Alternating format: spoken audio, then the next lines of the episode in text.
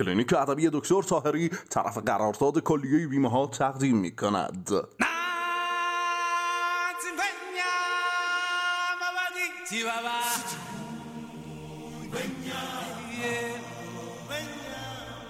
هر گونه تزریقات پانسمان سوراخ کردن گوش خط یعنی هر گونه سوال ایراد اشکال ابهام ناتوانی ج...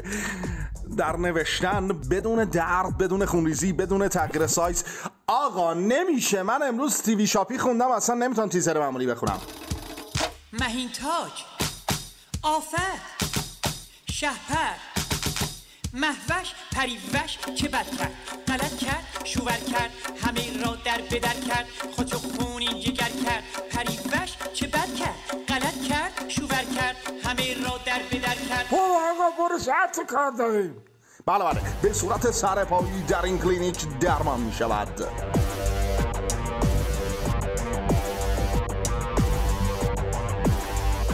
Ladies and gentlemen این شما و این سید فضل طاهری فوق تخصص نویسندگی دارای فلوشیپ طنز از دانشگاه ماست و خیارچیز یعنی دانشگاه ماست و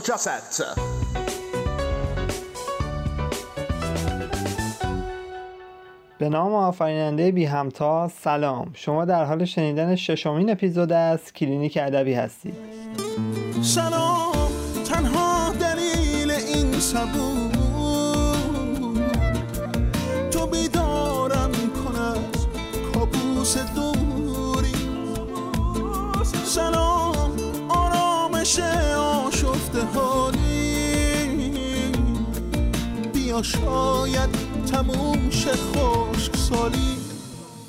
شما هر سوالی در زمینه نوشتن دارید می‌تونید با اعتماد به کلینیک ادبی از طریق راه های ارتباطی سوالتون رو برای ما ارسال کنید. کجا؟ در شبکه های اجتماعی تلگرام اینستاگرام توییتر با نام کاربری کلینیک ادبی و به ایمیل ما به نشانی کلینیک ادبی gmail.com بدون فوت وقت بریم سراغ سوال اول شما. با سلام. شما با سامانه تلفنی کلینیک ادبی تماس گرفته اید. لطفاً پس از شنیدن صدای بوق سوال خود را بپرسید.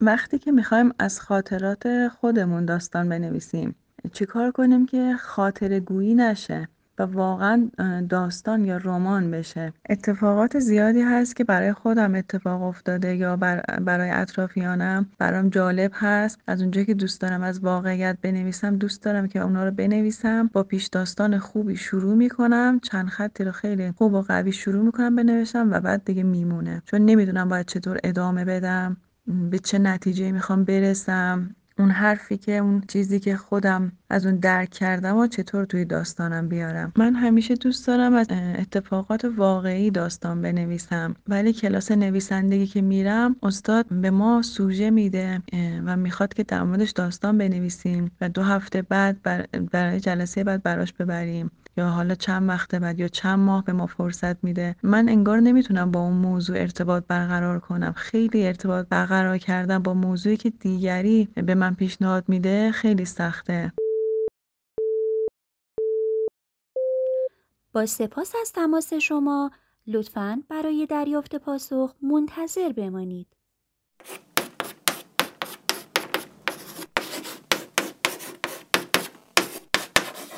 از شما بابت اینکه به کلینیک ادبی اعتماد می‌کنید و سوالات خودتون رو از ما می‌پرسید سپاس گذاریم. فرض کنید یک خونه قدیمی کلنگی داریم. آیا می‌تونیم روی این خونه کلنگی یک ساختمون ده طبقه بنا کنیم؟ قطعا نه چون این خونه کلنگی ما ستونهای سستی داره. قدرت تحمل وزن ده طبقه رو قطعا نخواهد داشت. و اگه این کار انجام بدیم این بنای ما محکوم به فروپاشیه. اینه که چرا میرم نمی‌فهمم. شاید این فروپاشی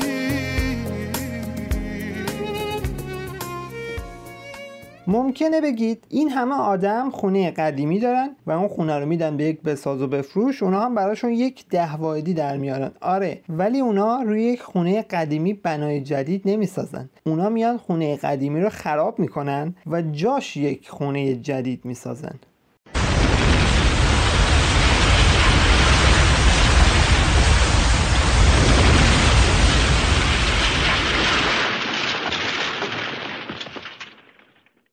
خاطرات ما هم حکم همون خونه کلنگی رو داره.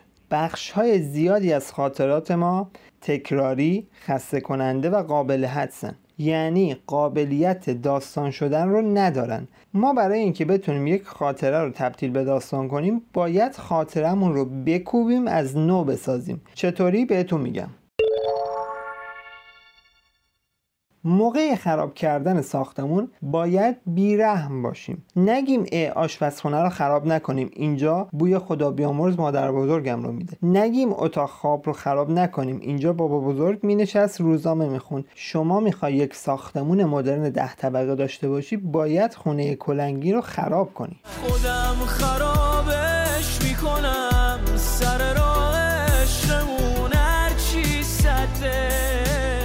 خاطرات ما هم به همین شکله. من با مثال براتون توضیح میدم که درکش راحت تر باشه. من یه روز تصمیم گرفتم برم کوه صبح شدم کوله بارم رو بستم و پیاده شروع کردم به راه رفتن. در مسیر چهار تا سگ دیدم که این سگ ها به من حمله کردن و من فرار کردم برگشتم خونه.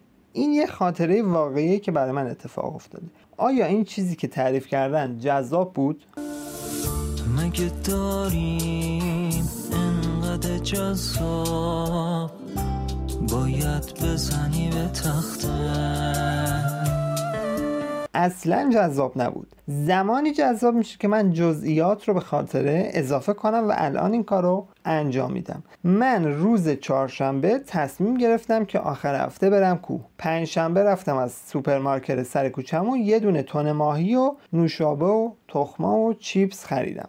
از نونوایی محلمون هم رفتم نون خریدم. صبح جمعه قرار بود ساعت 6 از خواب بلند شم و برم کوه. ولی خواب موندم ساعت هفت و نیم رفتم. توی راه چهار تا سگ دیدم که به من حمله کردن و من فرار کردم و به خونه برگشتم. اینم از جزئیات. آیا جذاب شد؟ نه. چرا؟ چون من جزئیات غیر ضروری گفتم. مخاطب من می‌خواد چیکار کنه که آیا من چیپس خریدم یا پفک؟ اینکه مخاطب من بدون من نوشابه خریدم یا دوغ تفاوتی در ماجرا ایجاد نمی‌کنه. قطعا اینکه من یه تن ماهی خریدم یا یک تن ماهی خریدم تفاوتی در ماجرا و پیشبرد داستان ایجاد نمی‌کنه. پس ما باید جزئیات غیر ضروری رو حذف کنیم و بریم سراغ اصل کار. به من میگه اصل کار هنوز سر کار هنوز سر حالم و نمی‌خوام تو لیوان یخمخ اصل کار. یه بار دیگه جزئیات خاطرم رو تعریف می‌کنم اما این بار جزئیات مهمتر. من صبح جمعه پا شدم رفتم کوه. در مسیر یک سگ دیدم در فاصله پنج متری من بود. حالت هجومی به خودش گرفت و می‌خواست به من حمله کنه. خب معمولا در چنین حالتی باید خم بشیم و یک سنگ برداریم. بعضی از سگ ها همین که خم بشیم فرار می‌کنن. اما این اتفاق نیفت. سنگ رو برداشتم اما باز هم این اتفاق نیفتاد. این وسط یه اتفاق دیگه افتاد. سنگی که من برداشته بودم نرم بود. سرم رو برگردوندم دیدم ای وای. ای وای.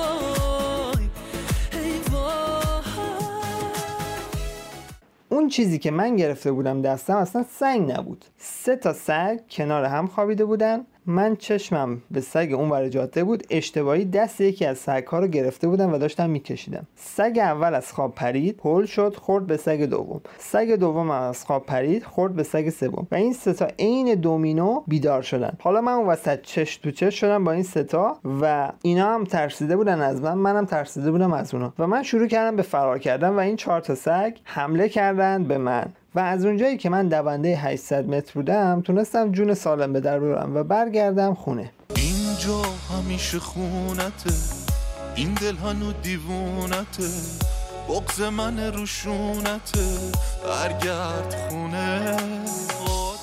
حالا من از شما می‌پرسم جزئیات اول بهتر بود یا جزئیات دوم؟ قاعدتا جزئیات دوم با مزهتر و هیجان انگیزتر بود. چون هر لحظه ممکن بود یه اتفاقی بیفته که پیش برای مخاطب سخت بود. آیا این داستان بود؟ قطعا نه. این همچنان یک خاطر است. ولی این می‌تونه به عنوان یک ایده برای داستان استفاده بشه. مثل همون خونه کلنگی که گفت. چطوری؟ بهتون میگم. ما باید خاطره رو خراب کنیم و قسمت های به درد نخورش رو بریزیم دور و قسمت های به درد بخورش رو نگه داریم. اون قسمت خوابیدن سگ و نحوه بیدار شدن چون با مزه بود پس حفظ می‌کنیم. ولی اینکه من زود برگردم خونه این قسمتش خوب نیست. پس خونه بر نمیگردم. دیگه بر نمیگردیم. سردیم بازم بچگی کردیم. ما مکان این حادثه رو می‌بریم جنگل که وقتی من شروع کردم به دویدن دیگه برنگردم خونه. توی جنگل گم بشم. بعد از یه مدت هم آزوغم تموم بشه. بعدم بیهوش بیفتم و یک چوپان منو پیدا کنه و ببره خونشون اون دونده 800 متر بودنم خوب نیست. باید یه جوری باشه که مثلا من نتونم فرار کنم و این سگ ها منو زخمی کنن. تا احساسات پاک مخاطب جریه دار بشه و بتونن همزاد پنداری کنن. اون چوپانه هم می‌تونه یک دختر زیبارو داشته باشه که وقتی چشم باز کردم یه دل نصد دل عاشق باشم و این یک ماجرای عشقی رو به وجود بیاره.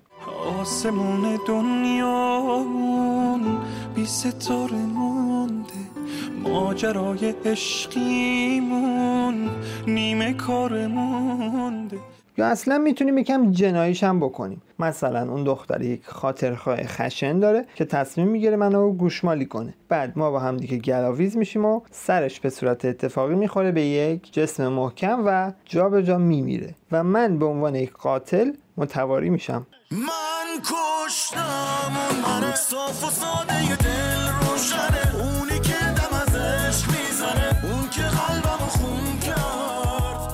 یا حتی می‌تونه داستان در ژانرهای دیگه هم ادامه داشته باشه. قسمت بعدی سوال در مورد این بود که ایشون یک ماجرای واقعی رو تبدیل می‌کنن به یک داستان اما نمی‌تونن ادامه بدن. برای این منظور ما توی قسمت قبلی پادکست هم گفته بودیم. باید یک دفترچه ایده تهیه کنیم و ایده هامون رو توی این دفترچه یادداشت کنیم و اونها رو پرورش بدیم. پیشنهاد ما هم به شما همینه. شما اون ماجرای واقعی رو به عنوان یک ایده داخل این دفترچه بنویسید و پرورش بدید. زمانی که احساس کردید ایده به صورت کامل پرورش پیدا کرده اون وقت شروع کنید به نوشتن داستان.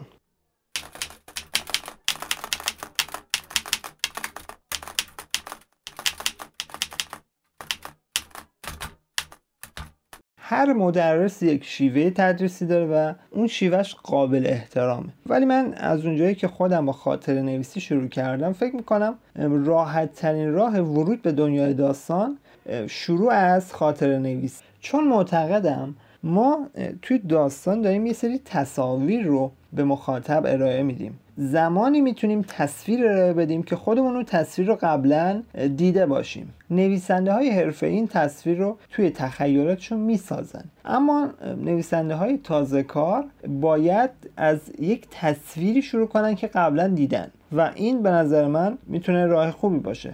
توصیه من به شما اینه در کنار اون تمرین هایی که استادتون به شما میده این کار رو هم انجام بدید اما بریم سراغ سوالات کتبی شما سوالات مکتوب سوال اول وقتی خاطره ای را در ساختار داستان می‌برم جالب نمی شود و در حد داستان می ماند. چطور بعضی ها خاطراتشان را کتاب می کنند و پرفروش هم می شود؟ شما اگه در منوی غذا پیتزا، کباب، ساندویچ، قرمه سبزی و غذای مونده سه شب پیش رو داشته باشید از هزار نفرم بپرسید شاید بین این همه آدم یه نفرم پیدا نشه که غذای مونده سه شب پیش رو انتخاب کنه. دلیلش هم مشخصه. اون غذا نه طعم خوبی داره نه عطر خوبی داره و نه به گواره شما می‌سازه.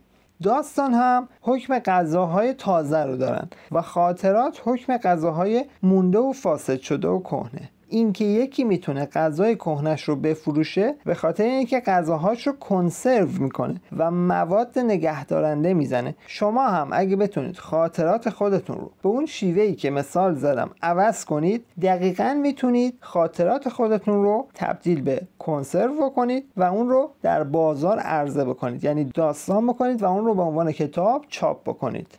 سوال دوم. من شروع کردم به نوشتن خاطرات و بازخورد خوبی هم گرفتم. آیا استعداد داستان نویسی دارم و می توانم در آن حوزه هم موفق باشم؟ سوال خوبیه اگه ما یه مثلث داشته باشیم که یه زلش واقعیت یه زلش حقیقت و یه زلش تخیل باشه داستان نقطه مرکز این مثلثه اون چیزی که ما داریم می نویسیم اگه همش واقعی باشه یعنی نقطه ما نزدیک زل واقعیت باشه میشه خاطره. اگه نزدیک زل تخیل باشه میشه داستان فانتزی. اگه نزدیک حقیقت باشه میشه مقاله علمی. پس بهترین راه برای تمرین داستان نویسی حرکت از سمت زل واقعیت به نقطه مرکزی مثلثه. خیلی ها از جمله خود من با خاطر نویسی شروع کردن و کم کم وارد دنیای داستان شدن. سوال سوم نمی توانم خاطرات را تبدیل به داستان کنم. نمی توانم ماجرای واقعی را تغییر دهم. چه کار کنم؟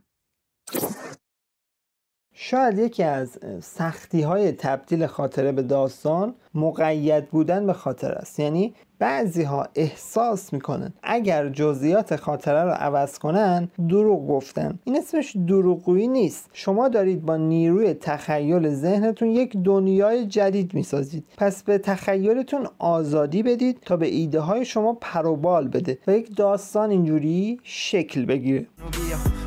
شروع کنیم ما هم تازه داستان. آره تازه داستان. اگه نوبتی هم باشه نوبت به بخش جدید کلینیک ادبی یعنی داروخانه می‌رسه. در داروخانه کلینیک ادبی کتاب معرفی می‌کنیم با نویسنده های حرفه‌ای گفتگو می‌کنیم و رمز و رازهای نویسنده های بزرگ رو بهتون میگیم. پس بریم سراغ بخش اول داروخانه. تو مثل دارویی برام قد دریایی ولی حتی یه قطرت کافیه. با خیلی از دوستان که صحبت می‌کنیم به این نکته اشاره می‌کنن که کارمند هستن شاغل هستن جایی خونه دارن کارهای خونه زیاده و فرصت نوشتن ندارن. من تصمیم گرفتم یک نویسنده شاغل رو زندگیش رو بررسی کنیم با هم ببینیم این دوست ما چطوری مینوشت. آقای فرانس کافکا که احتمالا آثار ایشون رو خونده باشه. اگرم نخوندید بخونید که خالی از لطف نیست. ایشون کارمند اداره بیمه سوانه کارگران بود در شهر پراگ. ایشون صبح که از خواب پا می‌شد صبحانش رو می‌خورد و می‌رفت به محل کارش و تا ساعت دو دو نیم بعد از ظهر در اداره مشغول به کار بود. از سر کار که برمیگشت نهار می‌خورد همراه با خانوادهش و این تا حدود مثلا ساعت و نیم بعد از ظهر طول می‌کشید. بعد از اون چند ساعتی رو میخوابید. حدودا مثلا تا ساعت هفت و نیم. از خواب که بلند می‌شد یه ده دقیقه ورزش می‌کرد و یک ساعتی رو به پیاده روی اختصاص می‌داد. این پیاده روی گاهی تنهایی بود گاهی همراه با خانوادهش بود و گاهی هم همراه با دوستان. پیاده روی که تموم می‌شد برمیگشت خونه و شامش رو می‌خورد. از ساعت ده و نیم شب شروع می‌کرد به نوشتن تا حوالی یک دو نیمه شب. و گاهی ممکن بود که نوشتنش طول بکشه و تا سه چهار صبح ادامه داشته باشه. بعد از نوشتنش هم دوباره می‌گرفت میخوابید تا صبح بره اداره.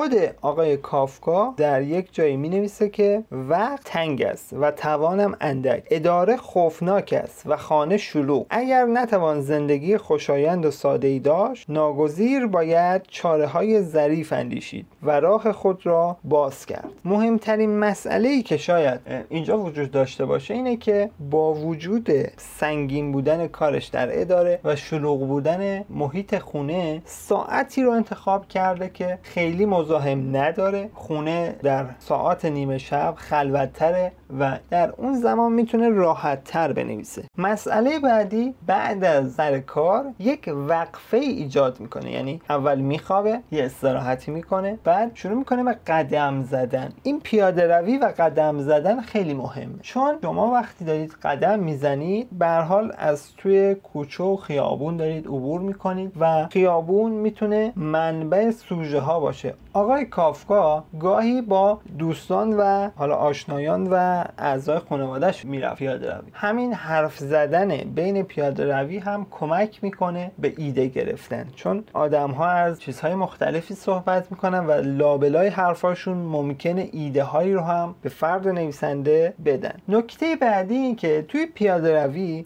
یک آرامش نسبی وجود داره که می‌تونه فرصت خوبی برای فکر کردن باشه. یعنی توی اداره که به اندازه کافی شلوغ هست ارباب رجوع میاد خود کارمنده اون محیطش اصلا شرایط برای فکر کردن فراهم نیست. توی خونه هم که همونجور که گفته شلوغ بوده و خیلی امکان فکر کردن نبوده. این وسط پیاده روی می‌تونسته یک ساحل نجات باشه برای آقای کافکا.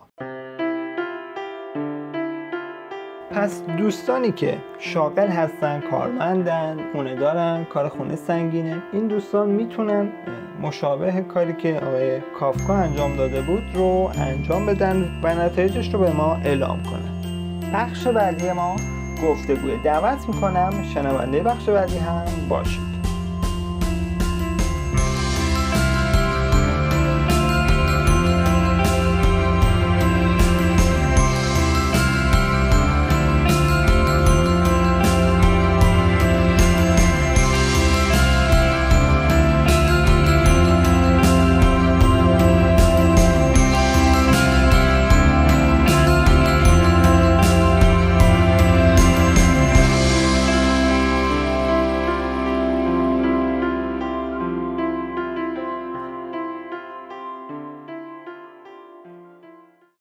قسمت قرار با یک نویسنده پزشک یا یک پزشک نویسنده گفتگو کنیم. دکتر 49 ساله گنابادی که کتاب بیرد و دنیای قزقزایی رو منتشر کرده. من به صاحب اثر به ترس هایم سلام می‌کنم. سلام می‌کنم. دکتر مشتبه تجلی به کلینیک ادبی خوش اومدین. جناب تاهری عزیز درود ادب خدمت شما و شنوندگان خوبتون و همچنین آرزوی خوبی ها می‌کنم برای دوستان خوب ادب مثل جنابالی بقیه دوستان که این چراغ رو روشن نگه میدارن. در این روزگار پر از ملال و خستگی روشن بودن چراغ ادبیات و هنر کورسوی امیدی است برای دلهایی که به چیزی فراتر از جهان مادی و خیلی ممنونم از دعوت شما که انشاءالله بتونم در خدمتتون باشم و گفتگویی داشته باشیم با هم دیگر. ممنون از شما که دعوت بنده رو پذیرفتین. در گذشته آدم ها علوم و فنون مختلف رو در کنار هم یاد می گرفتن به عنوان مثال بو علی سینا پزشک بود ریاضیدان بود ستاره شناس بود فیزیکدان بود شیمیدان بود. جغرافیدان بود زمینشناس بود شاعر و فیلسوف و موسیقیدان هم بود. یعنی اگه ماشین سنگین همون زمان بود بو علی سینا می‌رفت گواهینامه پایکش هم می‌گرفت. حالا سوال من اینه چرا در گذشته آدم ها در زمینه های بی ربط فعالیت می‌کردن؟ کسی هم تعجب نمی‌کرد. ولی امروزه منی که دانشجوی دکتری مهندسی هستم و نویسندگی می‌کنم و شمایی که پزشک هستید و تبابت می‌کنید و در کنارش می‌نویسید اینقدر عجیب به نظر می‌رسیم به نظر شما علتش چیه؟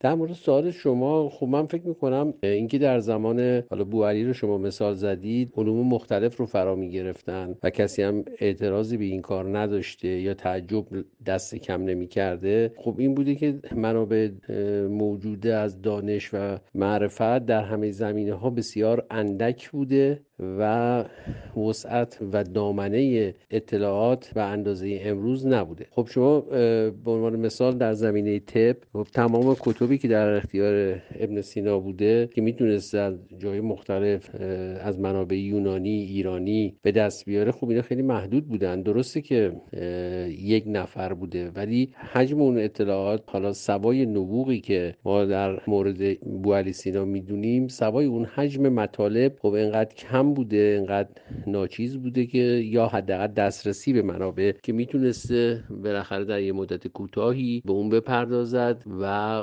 داستان دیگه هم در کنارش بوده. مثلا نجوم به همین ترتیب و موسیقی مثلا که شما فرمودید و فلسفه. امروز دامنه تمامی این علوم یا مفاهیم اینقدر گسترده هست که خب کسی نمی‌تونه واقعا به همه منابعش دسترسی پیدا کنه اگر کسی بخواد در علم طب صاحب نظر بشه نهایتا اینی که در یه رشته تخصصی می‌تواند صاحب نظر بشه. حتی اگر یه نابغه باشه می‌تونه در زمینه مثلا بیماری گوش و حلق و بینی بیاد و صاحب نظر بشه و در نهایت به منتها درجهش برسه. تازه همون هم بعیده. باز می‌بینید شاخه و زیر شاخه های مختلفی میاد.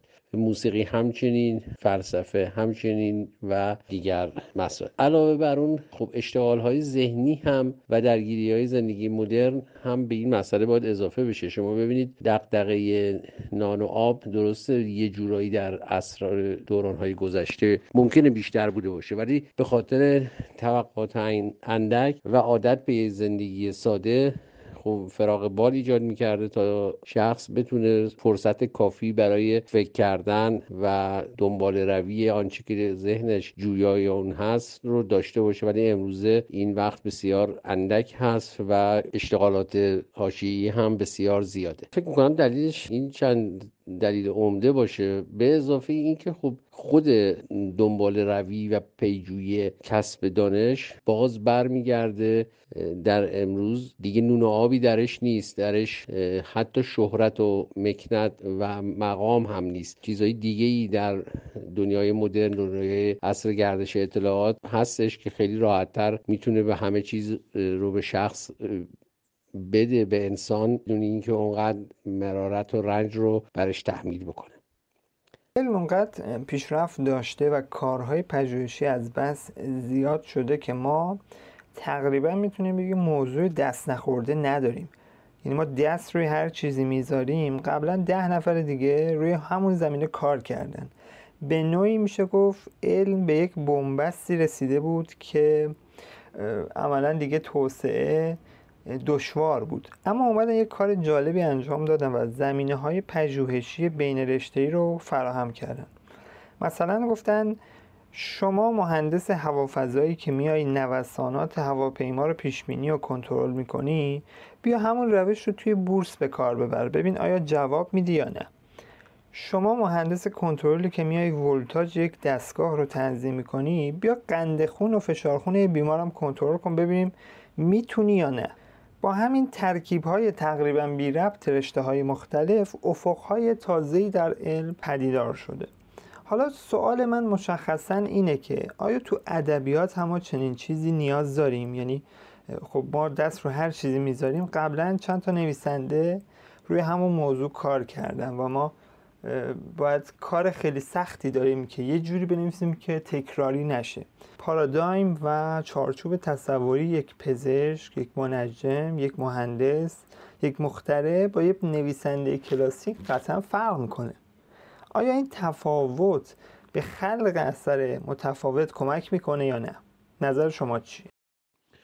سوال سختی بود درست شما دارین میگید رو هر موضوعی که شما بخواید برید در موردش نوشته شده. به همین خاطر ما حتی نابترین داستان ها رو هم که نگاه می‌کنیم بعدا اونایی که خیلی برامون حتی الگو هستن یا شاخص هستن یا شاهکار ادبی حساب میشن بعدا تحقیقات نشون داده که مثلا داستان فلان رو که حالا داستایفسکی نوشته مثلا یه پیش زمینه ای داشته در داستانی قبل از اون یا در یه نوشته حتی از متون کهن. این اشتراکات وجود داره و این این مشکل واقعا یه مشکله که وجود داره در ادبیات داستانی ما. کار نویسنده اگر در نظر بگیریم که بیان خیشتن و حالا به تعبیر سارت نوشتن پیمان بخششی است بین نویسنده و مخاطب.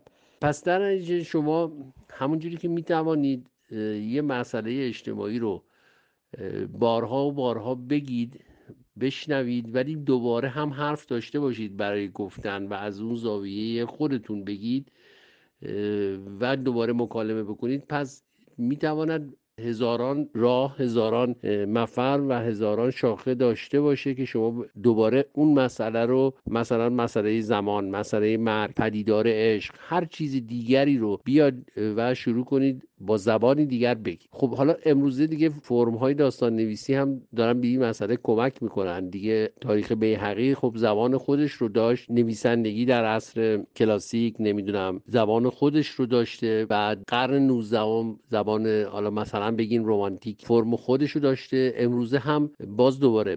پس اون این گفتمان میشه با فرم های مختلف. ولی لزوما این فرم نیست که میاد به ما کمک می‌کنه که شما یه موضوع رو دوباره بگید.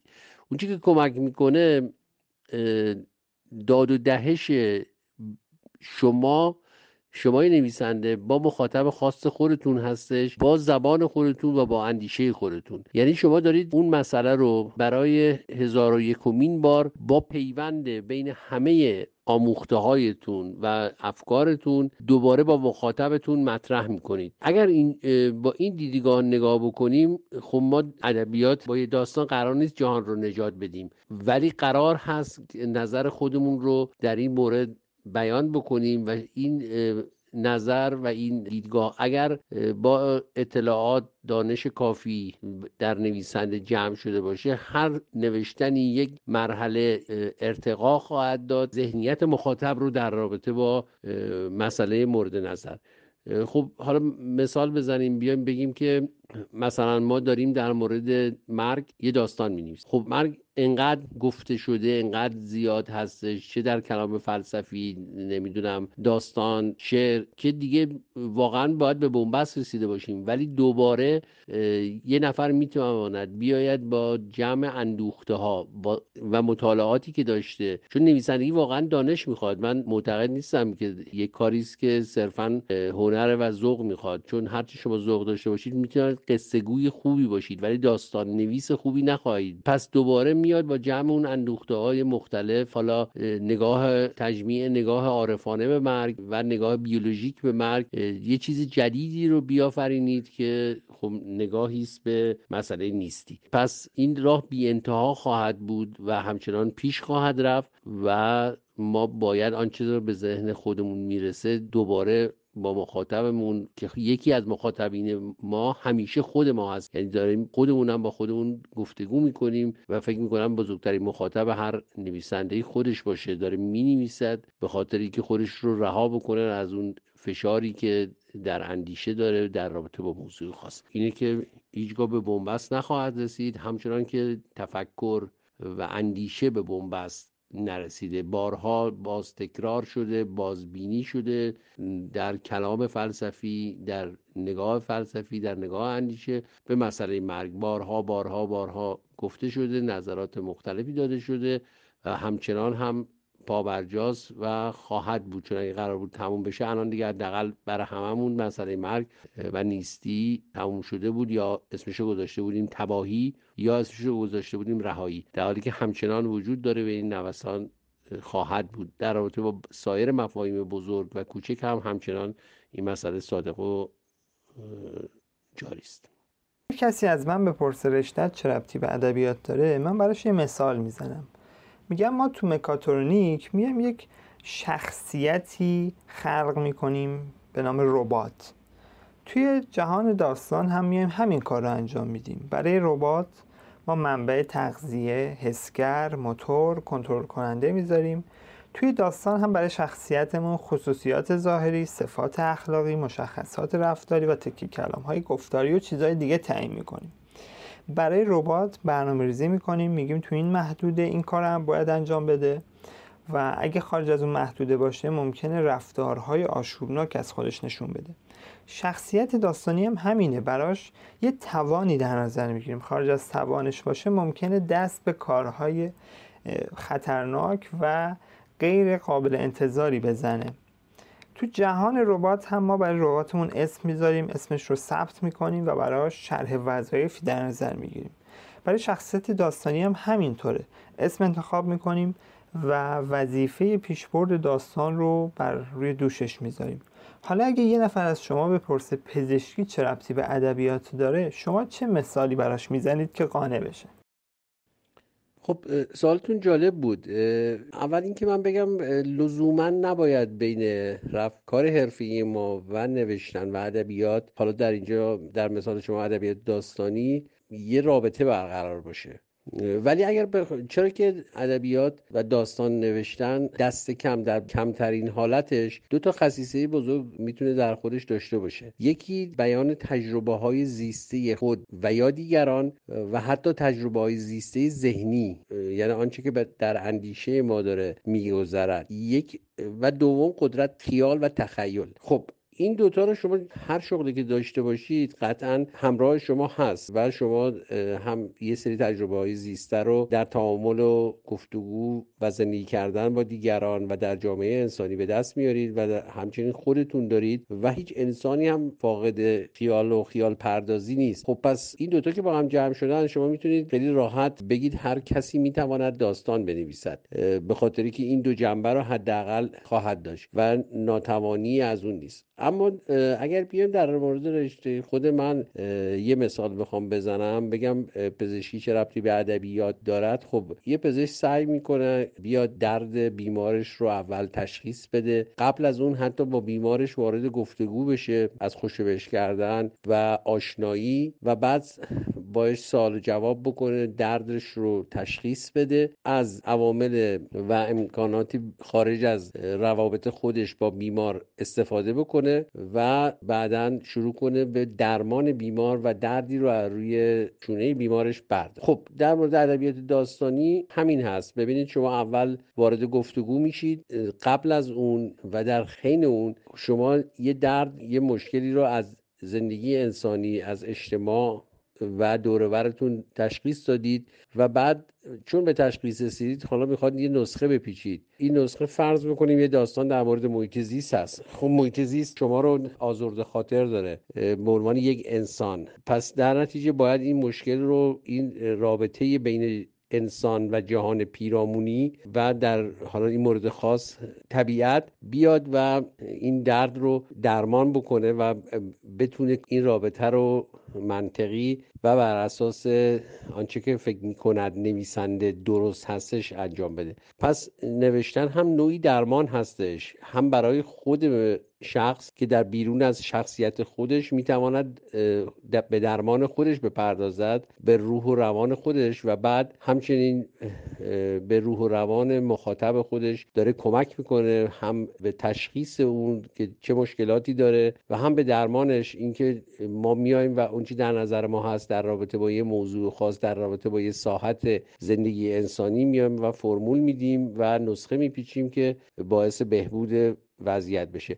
در کمترین حالت سرگرم کردن مخاطب. البته بعد در ادبیات داستانی خیلی معتقد نیستم. باید داستان بنویسیم که مخاطب سرگرم بشه. ولی حتی همین سرگرم کردن هم می‌تونه مشابه یک نوع درمان باشه برای فراغ دادن و آزادی دادن و رها کردن ذهن از مشغله دورور پس این حداقل این چیزا وجود داره.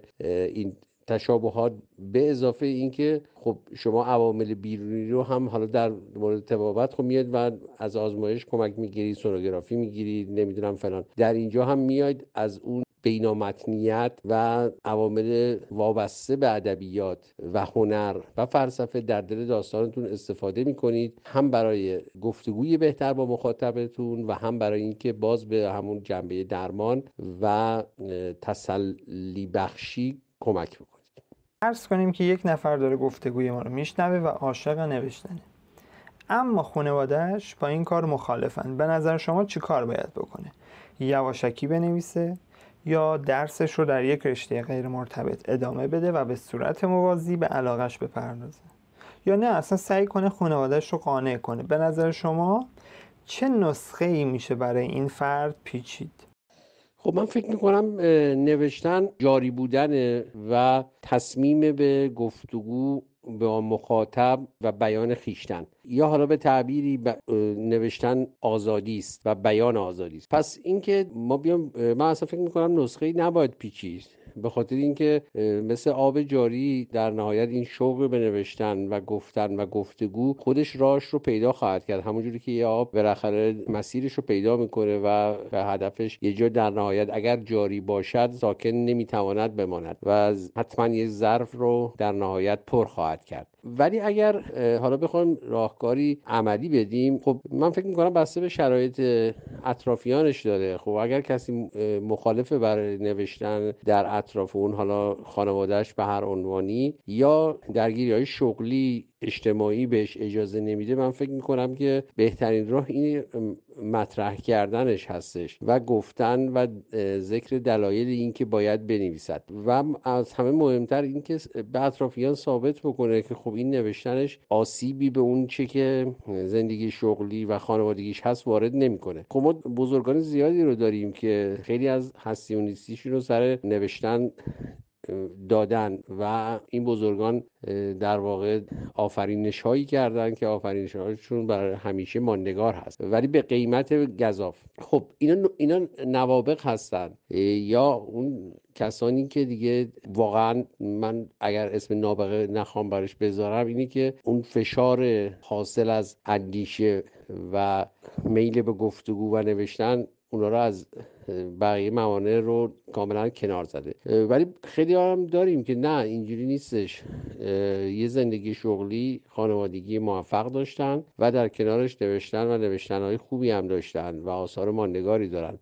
لزوما من این رو نمی‌بینم ارتباطی بین این دو مسئله که حتما ما فکر کنیم اگه قرار است بنویسیم باید یه سری چیزها رو فدا بکنیم. اصولا حتی معتقدم که فدا کردن خیلی از چیزها برای نوشتن نه تنها یه فضیلت یه ارزش نیست بلکه ممکنه ضد ارزش باشه. به عنوان مثال من در مورد غلام حسین ساعدی که خب ایشون هم پزشک است و هم نویسنده است خب با یکی از دوستان گفتگو می‌کردم. ایشون در حین گفتگوش گفت که نه ساعدی اصلا تبابت نمی‌کرد و مطب پزشکی ایشون محفلی بود و بهانه بود برای دوران هم جمع شدن ادبی. در حالی که بعد من براش آوردم از زندگی نامه غلام حسین ساعدی که نه ایشون مینه تبابت می‌کرده. حالا کاری به چند چونه این مسئله ندارم. و در کنارش می نوشته مطب داشته فعال بوده و بیمار می‌دیده سرکشی می‌کرده و کار حرفه انجام می‌داده. حالا بعد از دوران مهاجرتش داستان یه مقدار متفاوت هست. که خوب این گریبانگیری خیلی ها شده که اونور دیگه نتونستن ادامه بدن به کار حرفه ایشون و به دوستمون گفتم ببین اگر ما بیایم ثابت کنیم که آقای قرام حسین همه چیز رو فدا کرد بعد از سالها تحصیل دیگه مریض نمی‌دید تبابت نمی‌کرد و فقط نوشت می نشست و می نوشت ما چیزی رو به عنوان ارزش بهش اضافه نکردیم. برای حتی یه ضد ارزش هستش که خب یه انسان می‌تواند کمک بکند به دیگران به هم نوعش ولی این کار و عشق به هم نوع رو می‌ذاره کنار به خاطر دل خودش و می‌نویسه. این یه ارزش نیست اگر اثبات بکنیم که به عنوان مثال ایشون این کار رو انجام داده. موارد دیگه به همین ترتیب هر چیزی به نظر من باید سر جاش باشه و اینکه کسی بنویسد به بهای اینکه همه چیز را ویران بکند سوای اون اختلالات روحی روانی که می‌تواند باعث یک همچین مسئله بشه هیچ موقع ارزش به نظر من حساب نمیشه. و اینه که باید حالا اگر خانواده مخالفن باید بهترین راهش اینه که بیاد قانع بکنه خانواده رو یا بهشون اثبات بکنه که خب این نوشتن تأثیری در مسئله نداره. و خب اگر حالا شما مطرح کردید که مثلا قایمکی بنویسه یا پنهان نویسی بکنه خب اگر احساس بکنه از هیچ راهی برای برون رفت از این تنگنا نداره این هم روش خوبی است. ولی نه اینکه بهانه این باشه برای برهم زدن همه چیز. ما در گناباد مطب دارید. خب معمولا بیماران در کنار شرح حالی که از بیمارشون میدن گاهی ممکنه برشی از زندگیشون رو هم برای پزشک تعریف کنن. تا به حال شده از قصه بیماراتون. برای داستانتون ایده بگیرید. واقعیتش اینه که نه تا حالا ایده ای از گفتگو یا صحبت ها یا شرح زندگی بیمارانم من به ذهنم نرسیده. ببینید چون من آن چیزی که درگیری ذهنی خودم هستش رو وارد دنیای ادبیات داستانی خودم می‌کنم. طبیعتا تا حالا واقعیتش اینه که دغدغه تحت این عنوان به ذهنم نرسیده که بیام و در مورد مشکلات مبتلا به بیماران بخوام بیام برگزینم و بخوام بیام ازش داستان بسازم. ولی قطعا گفته هاشون تک جملاتشون اون بینشی که به من میدن یا نظراتشون جز به جز قطعا ثبت و ضبط میشه در حافظه آگاهی ما و همچنین در ناخودآگاه ما و در حین قصه نوشتن قطعا برون میتراود و در دل داستان ها اومده. ولی چون دغدغه اگر نگم فلسفی و بگم تفکر محور داشتم بیشتر داستانام حول همین مسئله چرخیدن و خب دردهای عینی بیماران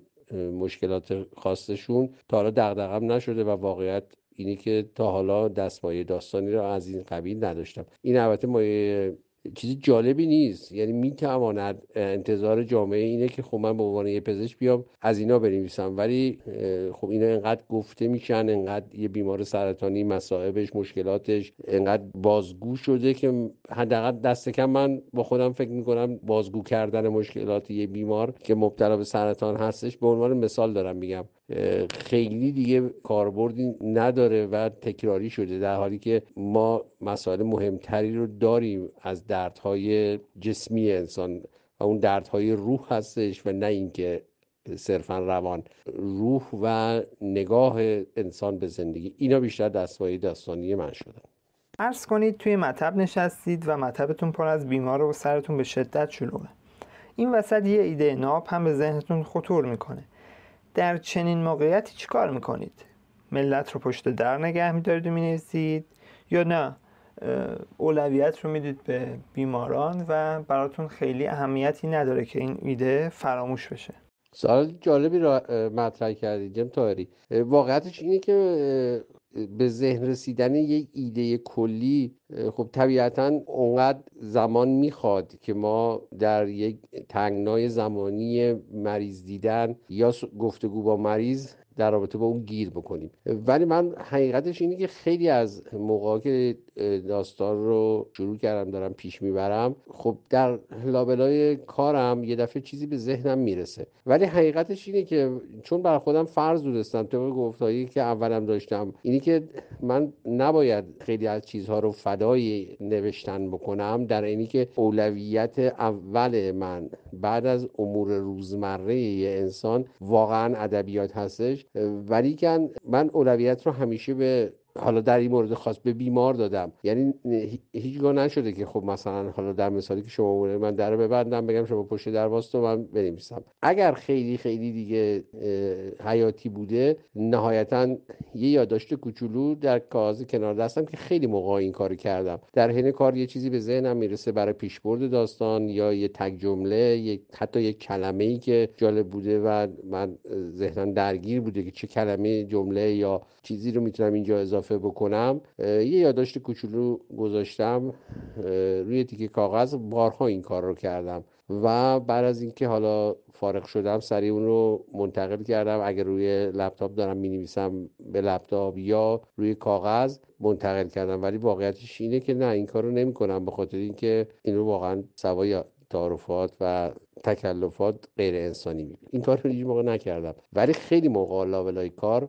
کار حرفه‌ای چیزایی به ذهنم رسیده و ازش نگذشتم نذاشتم که miss بشه از دست بره و بهش پرداختم. ولی با یه یادداشت کوچولو یا حالا یه note گذاشتن روی گوشی ممنون که دعوت ما رو پذیرفتید. کلام پایانی شما رو میشنویم و ازتون می‌خوایم یه جمله یادگاری به کلینیک ادبی تقدیم کنید. باز هم میگم باعث خوشحالیم بود حضور در کلینیک ادبی. جمله پایانی همیشه جمله سختی است که بخواد یه چیزی بگیم که کنه کلام ما باشه و گستردگی آن چیزی که من می‌خوام با مخاطب بگم انقدر زیاد هستش که گفتن یه جمله نوشیدن یه جرعه از یه دریایی بیکران هستش. ولی اگر بخوام یه جمله بگم همینجور فلبدای میگم که نگذاریم چراغ ادبیات هیچگاه و هیچگاه خاموش بشه به خاطر اینکه ما در عصر امروزی پناهگاهی جز این برای خودمون نگذاشتیم و این خانه حتی اگر کلنگی و ویرانه باشه لازم است که حفظ بشه و دوستان خودش رو زیر چتر خودش نگه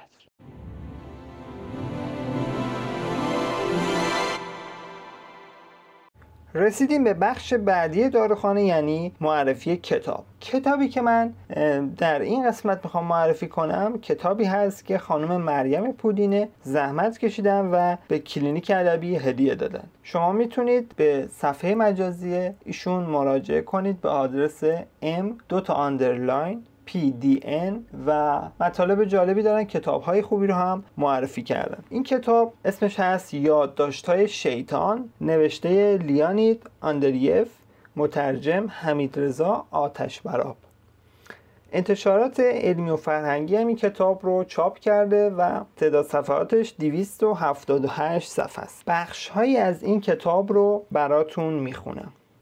ایتالیا 25 مه 1914 اگر به جای این کلمات حقیر ارکستر نیرومندی در اختیارم بود تمامی شیپورهای مسی را مجبور می کردم با نهایت قدرت بنوازند.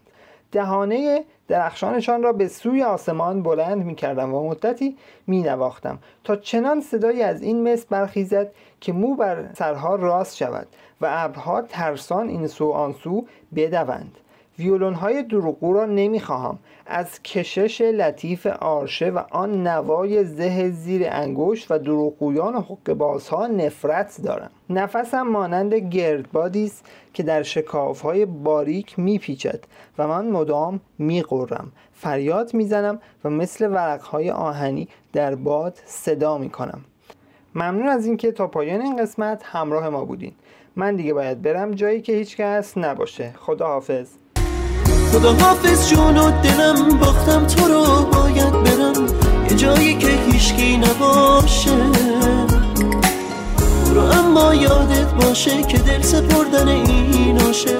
به تو عشقم تنها گناشه خدا حافظ جون و دلم باختم. تو رو باید برم یه جایی که هیچکی نباشه. برو اما یادت باشه که دل سپردن این عاشق. به تو عشقم تنها گناه